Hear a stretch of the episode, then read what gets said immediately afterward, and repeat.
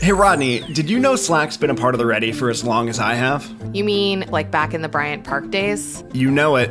Even when there were only a couple of us working out of a cafe in Midtown, Slack is where we came together to tackle the future of work. Over eight years later, we're fully decentralized across eight time zones, and we still do it all with Slack. That's right, because it's the AI powered platform for growing your business, keeping your teams connected, and making work legitimately simpler. Now you can get up to speed on a new project with one click summaries or find exactly what you need when you need it with an AI supercharged search function.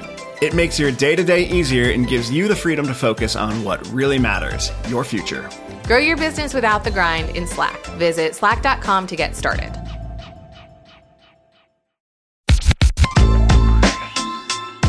Hey, everybody, welcome to the show. This is Brave New Work, a podcast about reinventing our organizations and the search for a more adaptive and human way of working. Once again, I'm Aaron Dignan, and once again, I'm joined by my co host, Rodney Evans. Hey, friends. This is the ninth, yes, ninth episode in our Ready for Anything series on finding a better way of working through pandemics. Uh, on today's episode, we're going to talk about meetings. Never heard of them. Nope. Um, and uh, we've talked about meetings on the show before. So we're going to dig into kind of what's going on with them now in this moment and uh, go a little bit deeper. But before we do that, we should do the first part of every meeting, which is the check in round. Yeah. And everybody just like grok this now so we don't have to talk about it later. We always do a check around. Why do we do them? because equal share of voice, getting present, turn taking, getting to know each other, establishing trust and empathy. Okay. So, wow. Sounds like you've done that before. Never. That was my first time. How'd I do? Um, the check in question for today is How do you make small or unimportant choices? Like when you're in the toothbrush aisle, how do you pick? So slowly, so, so deliberately. It's a problem. It's a problem in my marriage.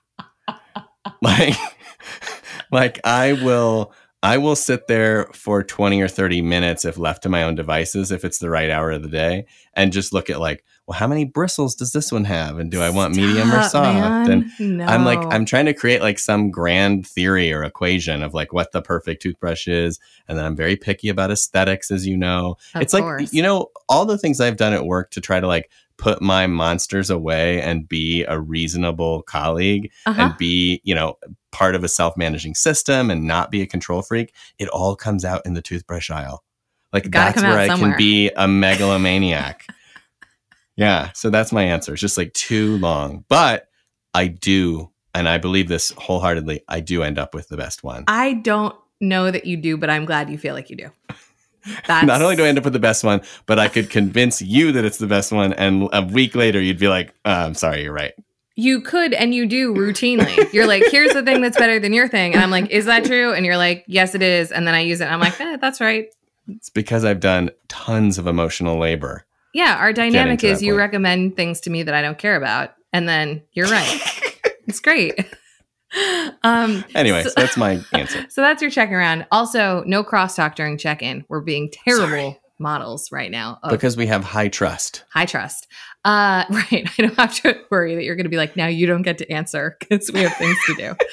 um, which is actually why we don't allow crosstalk. So my answer to this, unsurprisingly, is the opposite of yours, which is it either goes one of two ways for me. Either I am completely intuitive about it and I'm like, this Mm. one speaks to me, and then I don't read the packaging or do any comparison It of just any kind. sparkles for you. I'm just like, that's that. ooh, this looks good. Like in the last episode re- that we recorded, where my husband does not appreciate my intuitive grocery shopping because he's just like, these things don't make meals. And I'm like, I know, but did you see the packaging on that coconut oil? You know, there's a lot of that for me. And then the flip side of that is where I think that picking something, the act of picking it is fun. And like, I really enjoy the process. Mm. And um, you know, like if I'm picking like soap, it's like Right. I really enjoy smelling all of the all soaps the soaps. in the aisle. And that has nothing to do with the best soap uh, or comparing. The, I'm just like, this is fun right now. It's a leisure activity. yeah, it's just like I'm on a sensory journey. And uh, you know, Ed is like at the same time actually getting all of the staples we need to survive as a family. But I'm gonna just like huff all the soap until I'm told it's time to pick one and we have to go. That's too perfect. Yeah, I think that sounds that about sums up, you know, how we both navigate this world. so y'all can choose who you want to go shopping with. Um, today's topic is meetings, and I want to start by asking you, um, what is going on with meetings during Corona apocalypse? Like, what's different? What's up with meetings out there? So, spoiler alert, they weren't great before, and they haven't gotten a lot better since we all went home. so, uh, look, we know that meetings are like one of the most obvious trappings of bureaucracy. They're like the gin blossoms of bureaucracy, our meetings. And uh, that is for a whole variety of reasons. Uh, we talk a lot more in depth about that on the meetings episode that we did a while back. But uh, when we do tension sorting in companies, particularly early on, one of the top tensions is always we have too many meetings. Mm-hmm. And now that we've all left the building and we've all discovered the webcams that came with our laptops for the first time ever, we're like, oh, now here's a whole new way to surveil one another and make sure that people are working and make sure we're like relating and connecting and we'll just like all stare into this screen all day.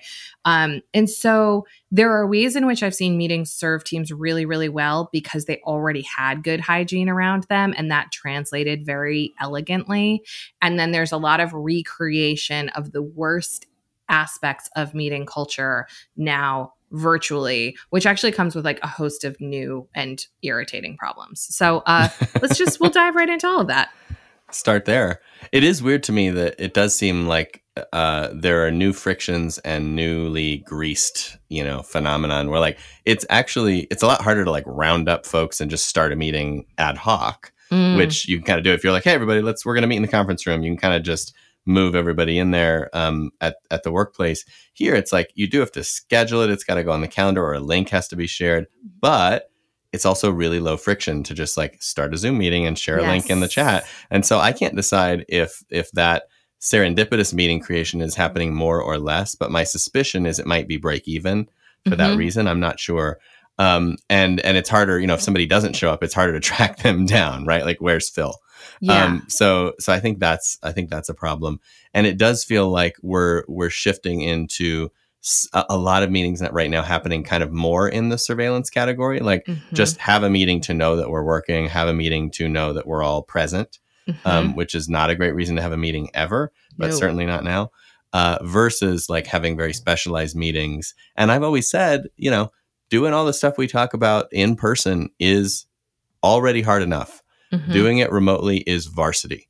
And so it is weird that we're now suddenly all playing like varsity or like college ball and we're just not all at that level. like it's like totally kindergarten soccer in the World Cup. Yeah.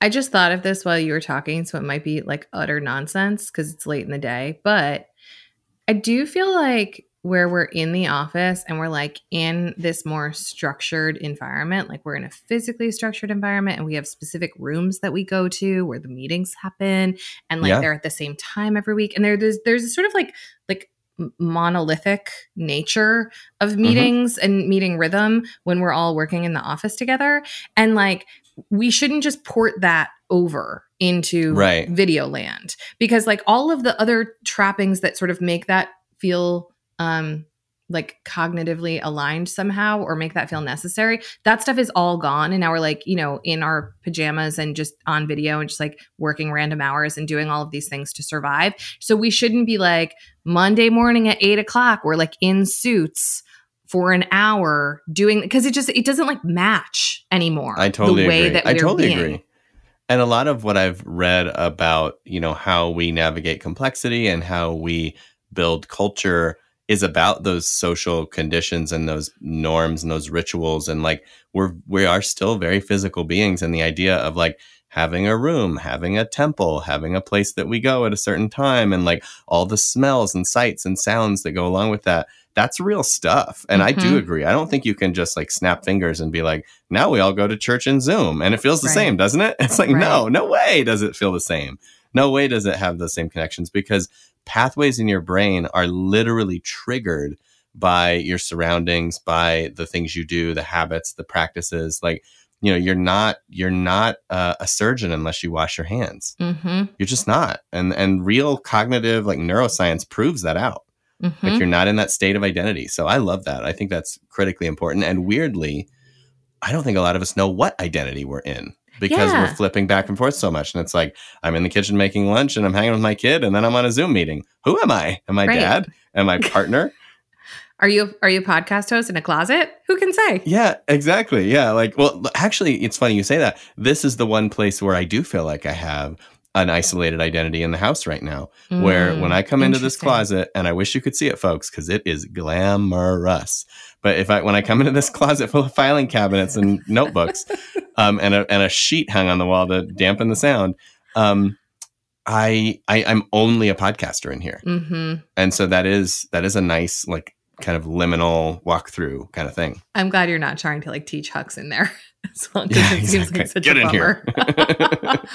yeah, and so along that line, you know, a lot of the meeting practices that are the least useful that we see in traditional organizations are overly formal and they're overly theatrical and they're about presenting information mm. to each other and sort of like, you know, decks that took hundreds of hours to create. And and so doing that level of formality now from closets is really really weird. And one of the things that i'm noticing is very useful in the client organizations that i am working in is like i'm teaching them where they didn't already how to really do work in a meeting and that it's okay for us to be in a shared document and on a Zoom call working on something together. just jamming, yeah, like we don't all have to like we don't all have to do it separately and then bring it together and then do V2 like it's a perfectly reasonable use of time to say on Wednesday at 11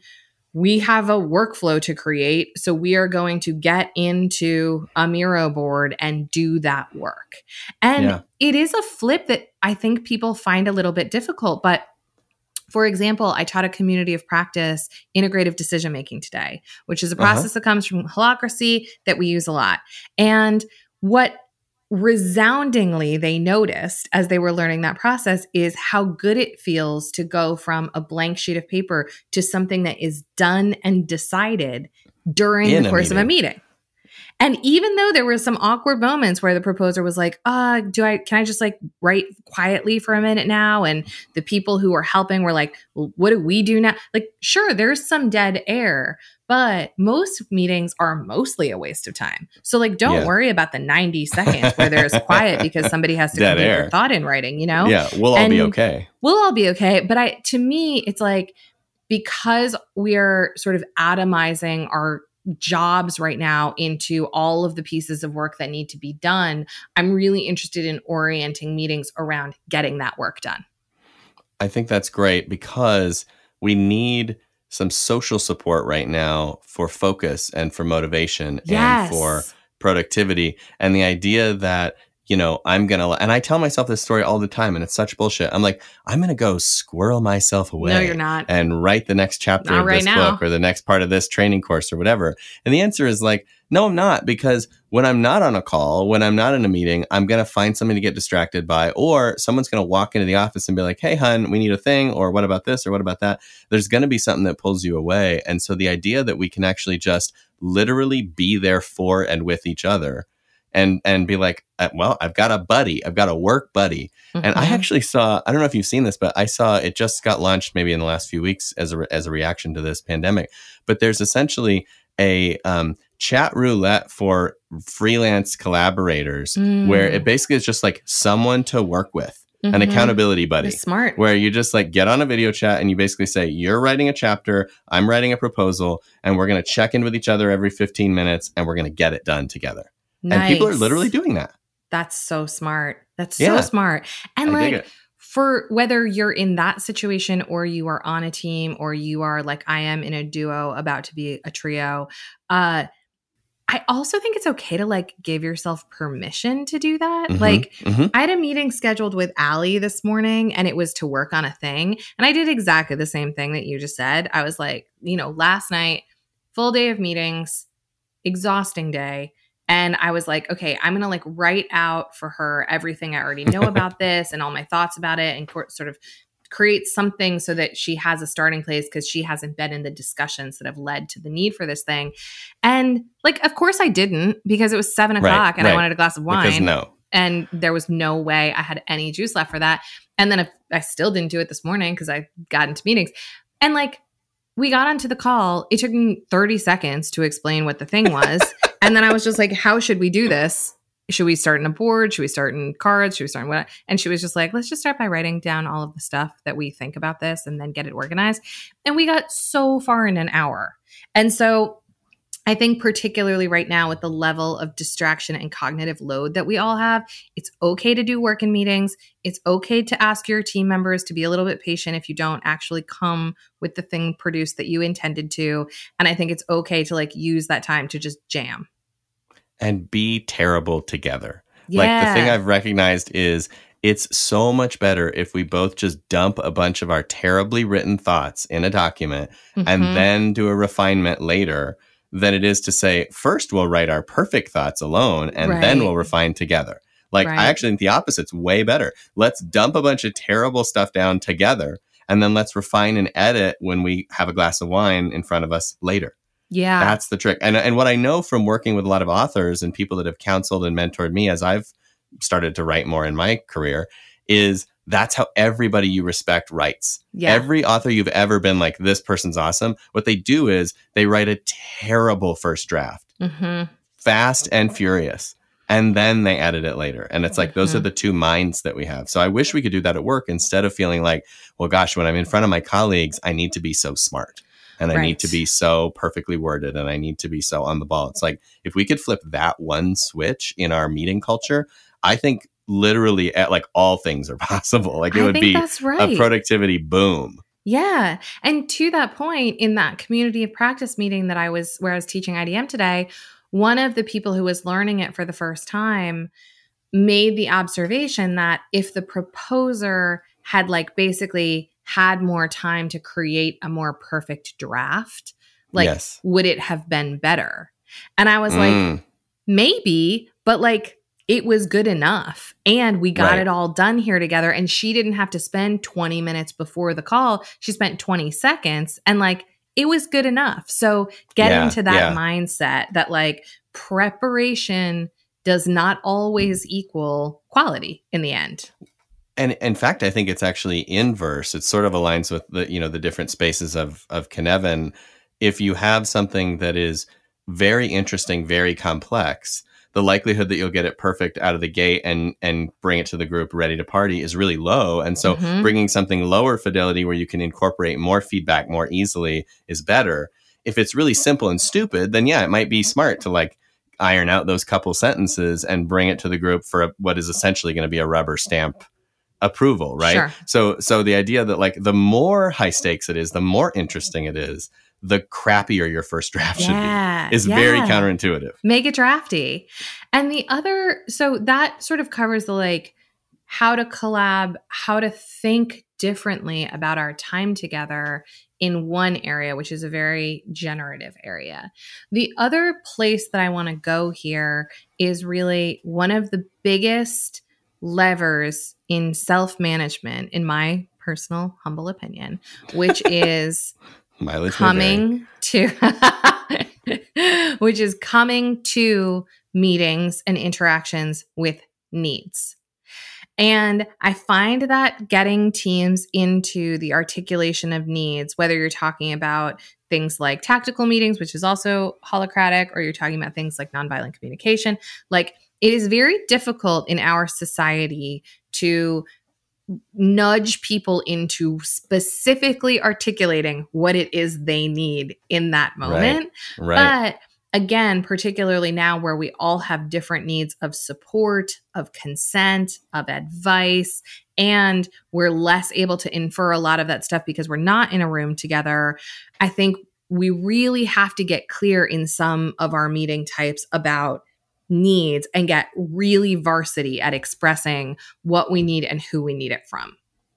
This is where I've seen the concept of psych safety really come home to roost, which hmm. is when you have a, a culture and and a kind of you know set of colleagues who fundamentally just don't trust the system and each other with their vulnerability, then getting people to give up that bad first draft, ask for the thing they need, be, you know, to your point, be clear, be explicit. Like all those things basically signify risk. That's Mhm. all interpersonal risk. That's all that is. It's all just ways of like, ultimately, this might bite me in the ass because if I express a need that can't be met or that people don't want to meet, that'll hurt. If I get clear on something and then I fail or don't deliver or it doesn't happen, then that'll hurt. If, you know, so it all, I think, stems from that feeling of like, can I just be real with my colleagues in the moment? And so often when I try to ask for people to bring needs to the table, I see this kind of like latency and this hesitation. And I can just sense and smell that like we're sitting on stuff that we're just Mhm. afraid to put into the public sphere. Yep. And so then you have to do the work of like, all right, well, now we got to go back and work on trust and we got to make the space safe and all that, which is really important work, but also to me feels really remedial where I'm like, oh, now I got to go back and replant the foundation before we can build. And so I think if you are, you know, a leader, if you're a manager, if you're a, a- someone with influence on your team, now is actually a really important moment to get super clear on how safe do we feel Yeah. and how do we show up to these spaces because if you want to have a good meeting you have to feel safe Yeah, totally. And I think the more safety there is, the more able we are to express needs that we might have traditionally thought were like out of bounds or unprofessional or whatever. Like there, you know, again, there's so much peacocking and ego that shows up when we get into any group, particularly meetings. But I'm finding with the people that I really trust uh, in my own working life right now, like there has been over the last couple of weeks a number of times when like Ali or I has said to each other, like, I am out of steam today. Can you take this one? and it's like, you know, we're we're just drained in a different way because we're on video all day where we used to have a lot of in-person interaction and like plus Yeah. the world and dot dot dot and all the things. And whereas, you know, two months ago, I might have just pushed through and been like, she doesn't need to do that. I'll just take care of it. It's mine to take care of now I'm much more likely to say to her, like, yeah, dude, I am Dunsky and I'm gonna like snap at someone if I show up to this thing right now. And she's like, Yeah, dude, I got it. And then she does the same thing the next day. Um, and I I feel like the more safe we feel and the less scorekeeping we're doing in meetings, the more we can really properly take care of each other right now.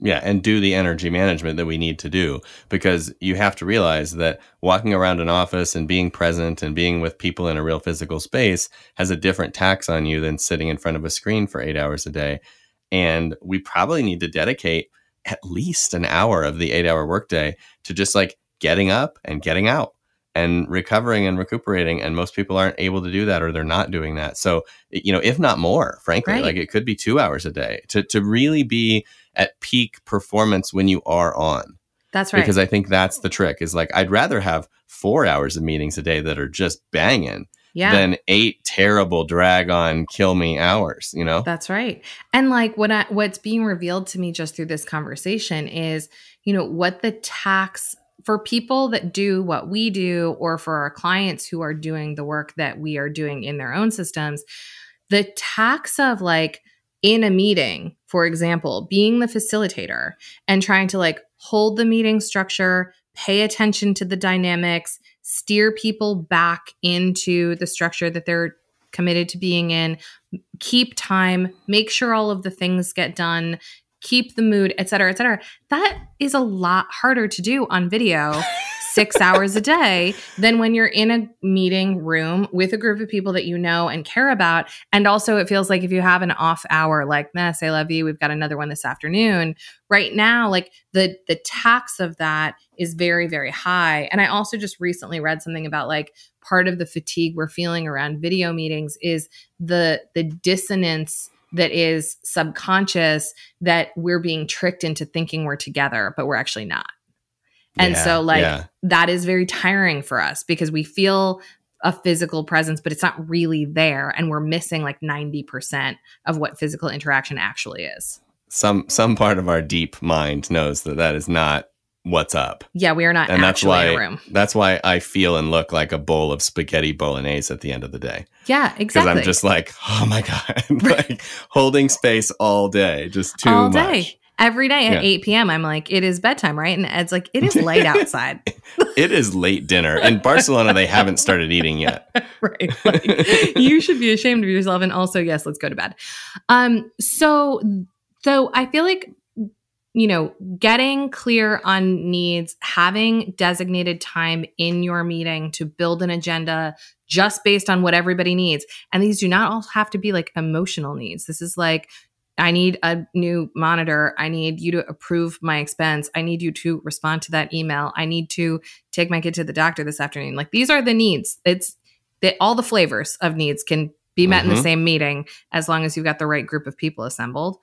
Um, so besides that sort of triage piece, what are some other practices that you think are very critical for us to be um, relying on in this moment? I think it's the really uh, basic stuff. It's the it's the kind of hygiene stuff when we talk about um, doing check in, doing you know checkout or closing rounds.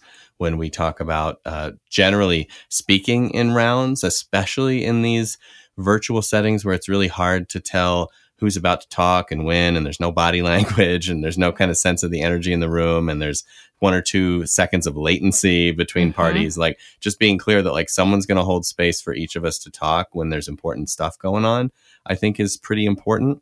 Two other pieces to add on to that. One is if you're not already using some kind of shared board to visualize your work uh, as like the prop for the meeting, now would be a Mhm. really good time to do that because it's very hard up. to just do video where like we're we're looking at each other and then everyone's just like writing down the stuff in their own notebooks and then where does that go right now? So shared spaces in Google or Trello or Notion or wherever you party.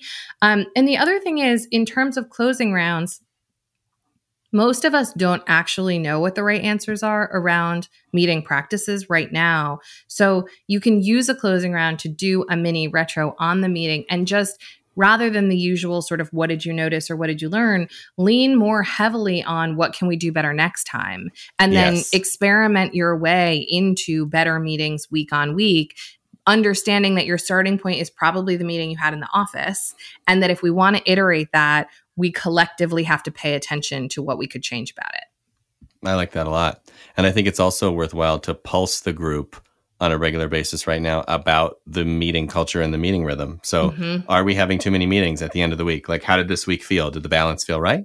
Did it feel like it was focused on the right stuff? Figure out some way to just collect real time feedback loops on that because you can and you should steer week to week because it Yeah. is, you know, it's that it's that kind of world right now. So, go not not making the same mistake two weeks in a row is a really good goal right now. Right, absolutely.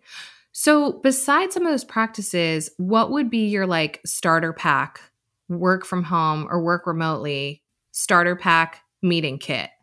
What are you what are you recommending? I, you know, I don't know that it's that dissimilar from what we talked about when we had Dan Kim on the show, but I would say um, some kind of a weekly unblocking, like we've talked about before, of what do you need, just kind of like triaging the needs of the group. I, I want more jam sessions now, I think is the Mhm. main thing. I want more chances to collaborate with colleagues on different pieces of work. So just having at least one of those a day would probably be good for my energy and my kind of, you know, morale and productivity and all that. And then I think there has to be a space still, especially in this moment, for the kind of governance, the OS itself, the agreements, and probably Mhm. on a on a more frequent basis, but with a lighter lift. So like, you know, an hour a week or a half an hour a week or an hour every other week where we just go and say, like, hey, the way we're working right now, what do we need to change about it to get through this? Mhm. and maybe we're all feeling burned out or maybe we're all feeling aimless or maybe we're all feeling alone or whatever it is like we can dial that in and just make quick agreements on the fly to experiment with different practices so i think some kind of like light lift governancy ish you know os focused thing would be on that list and then you know you can't you can't make any list of popular meetings without a retro right Sure. so probably you know on maybe not a weekly but um, maybe monthly right now, maybe bi-monthly if you're in an industry that's changing really fast right now. Um, just to you know, just to take that time together and say like, what the heck is happening, and how do we make sense of it, and what does that mean for our priorities, and what does that mean for our activities? I think is Mhm. worthwhile. So I may have missed something, but that's those are like the four, you know, bedrock units of my week. Yeah. I think if you want to build anything on that foundation, the couple that I would be thoughtful about are one, um, Ali and I have gotten a lot more disciplined about once a month doing backlog grooming and setting our own enabling constraints for the month. And Yeah. we've found it really, really helpful. And uh, we, when we set those enabling constraints, it's like just intended to help focus and prioritize our work because there's way more of it than we can do at our current project. And also, uh, they're enabling because we never get them all done, but it's just something to aim for. And then we also, because we are really avid like Kanbaners ourselves, our backlog just gets tremendous because all our great ideas go in there. But if you're neurotic like me, it also is very exhausting to look at a backlog of just to stuff look that at, you're yeah. never going to do. So, um, so making sure there's time for backlog grooming, I think is good. I would also just say, in terms of psych safety, right now, using something like Spotify's Team Health Check is a really nice, lightweight way to just like not ask people to express and write their feelings, but just Mhm. like put a quick post-it note up on how they're feeling so that you really it really is a health check, not like a examination. And Right, um right. and I think right now just to have an understanding of like where morale is at and how people are feeling, getting something like that into the flow would be valuable. So, which of the things we just described is the ready not doing that we should start doing this week? Whew. As a, so okay, because on on a project team level, hard to say, but I'm doing all of them. On a system level, it's very different than that. Okay, so Right. we're only of those. We're doing governance. Yeah. I think that's it. well, at a system level, we're definitely jamming because we've got projects. So there's people jamming on stuff. I know I'm jamming on stuff um, with with colleagues to make to make. sure, work. in pockets. We're not jamming Yeah. on anything as a collective. No, no, no. But I don't know that we would recommend that e- anyway. I think you know when you're making stuff, smaller is better. Agreed. uh yeah governance when we need it we've sort of introduced this like you know every other week scenario planny sense makey session that we're Yeah. doing right now as a way it's almost as- strategy.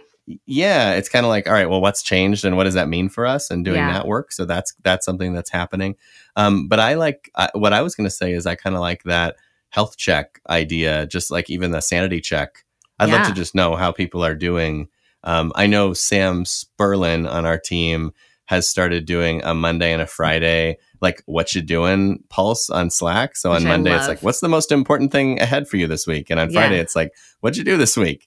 And people have just emergently started to play with that.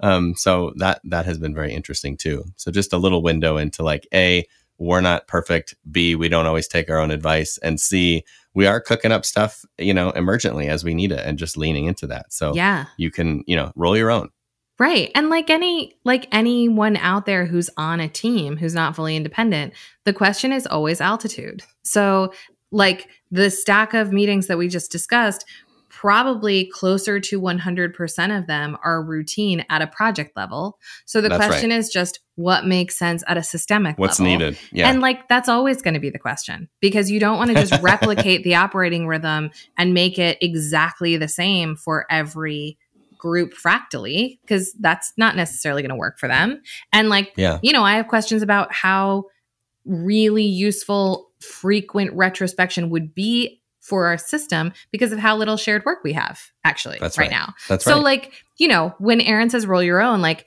think about it in terms of the different scales at which you work. Yeah, I like that a lot. And I think, you know, you can play too with the system team dynamic. Yes. And in fact, many of the tools that we have help you do that. So I was talking to the team today at the Ready about how excited I was to run a breakout room session in Zoom today with with a client of ours where we did a bunch of stuff together as a group of 45 people and then we did some stuff in groups of 5 to 7 people. And we Mhm. had both inside the same meeting wrapper, same context, same tool, and it was like that really felt like best of both worlds. yeah. That's hot. I'm very excited to try that practice. get to it. It felt very. Uh, pa- it was it was sort of a facilitation superpower to Yeah, it be like. now we level." are all in groups. now we are all back together. It also Um, it's like cool. the part when you're a facilitator and you're like, no, really, you guys, could you get could you get in the breakouts though? But Yeah. also, guys, no, you're supposed to be on the couches. break break is over. Can just take your coffee. Now you're just like, you're in the room. Go to your room. Done. yeah, it was amazing. So much power. Some people didn't care for it, but I, I felt I felt like it was uh, it was worth the squeeze. Oh, so good. All right. Well, uh, another one in the bag. We've got uh, just a handful more of these left to do. I think four, three, four, five of these uh, left to do, and then we're out the other end. So thanks for being here with me. It was lovely. Uh, if you are digging what you're hearing, please leave us a review or forward this on uh, to somebody who needs it. I'm finding a lot of utility in forwarding these episodes as conversations arise. And I'm like, rather than us talking about this, why don't you go listen to this podcast episode that we made all about this? So, uh, so yeah, do that for us. It's uh, it's fun. We've actually created a page online where you can listen to all the Ready for Anything episodes exclusively. So like a little mini playlist. So I will try to remember to drop that in the show notes, uh, so that anybody who wants to share that with a friend can do that as well. Thank you. Um, With that in mind, yeah, no, no worries. Uh, with that in mind, a quick tip of the hat to Taylor Marvin for making us sound very good. Uh, Brave New Work is produced by The Ready, where we help organizations around the world change the way they work. And you can get in touch with us by emailing podcast at theready.com. Send us your guest ideas, send us your topic ideas, send us your questions, your heckles, your feedback. And uh, as for you, thanks so much for listening. Now go change something.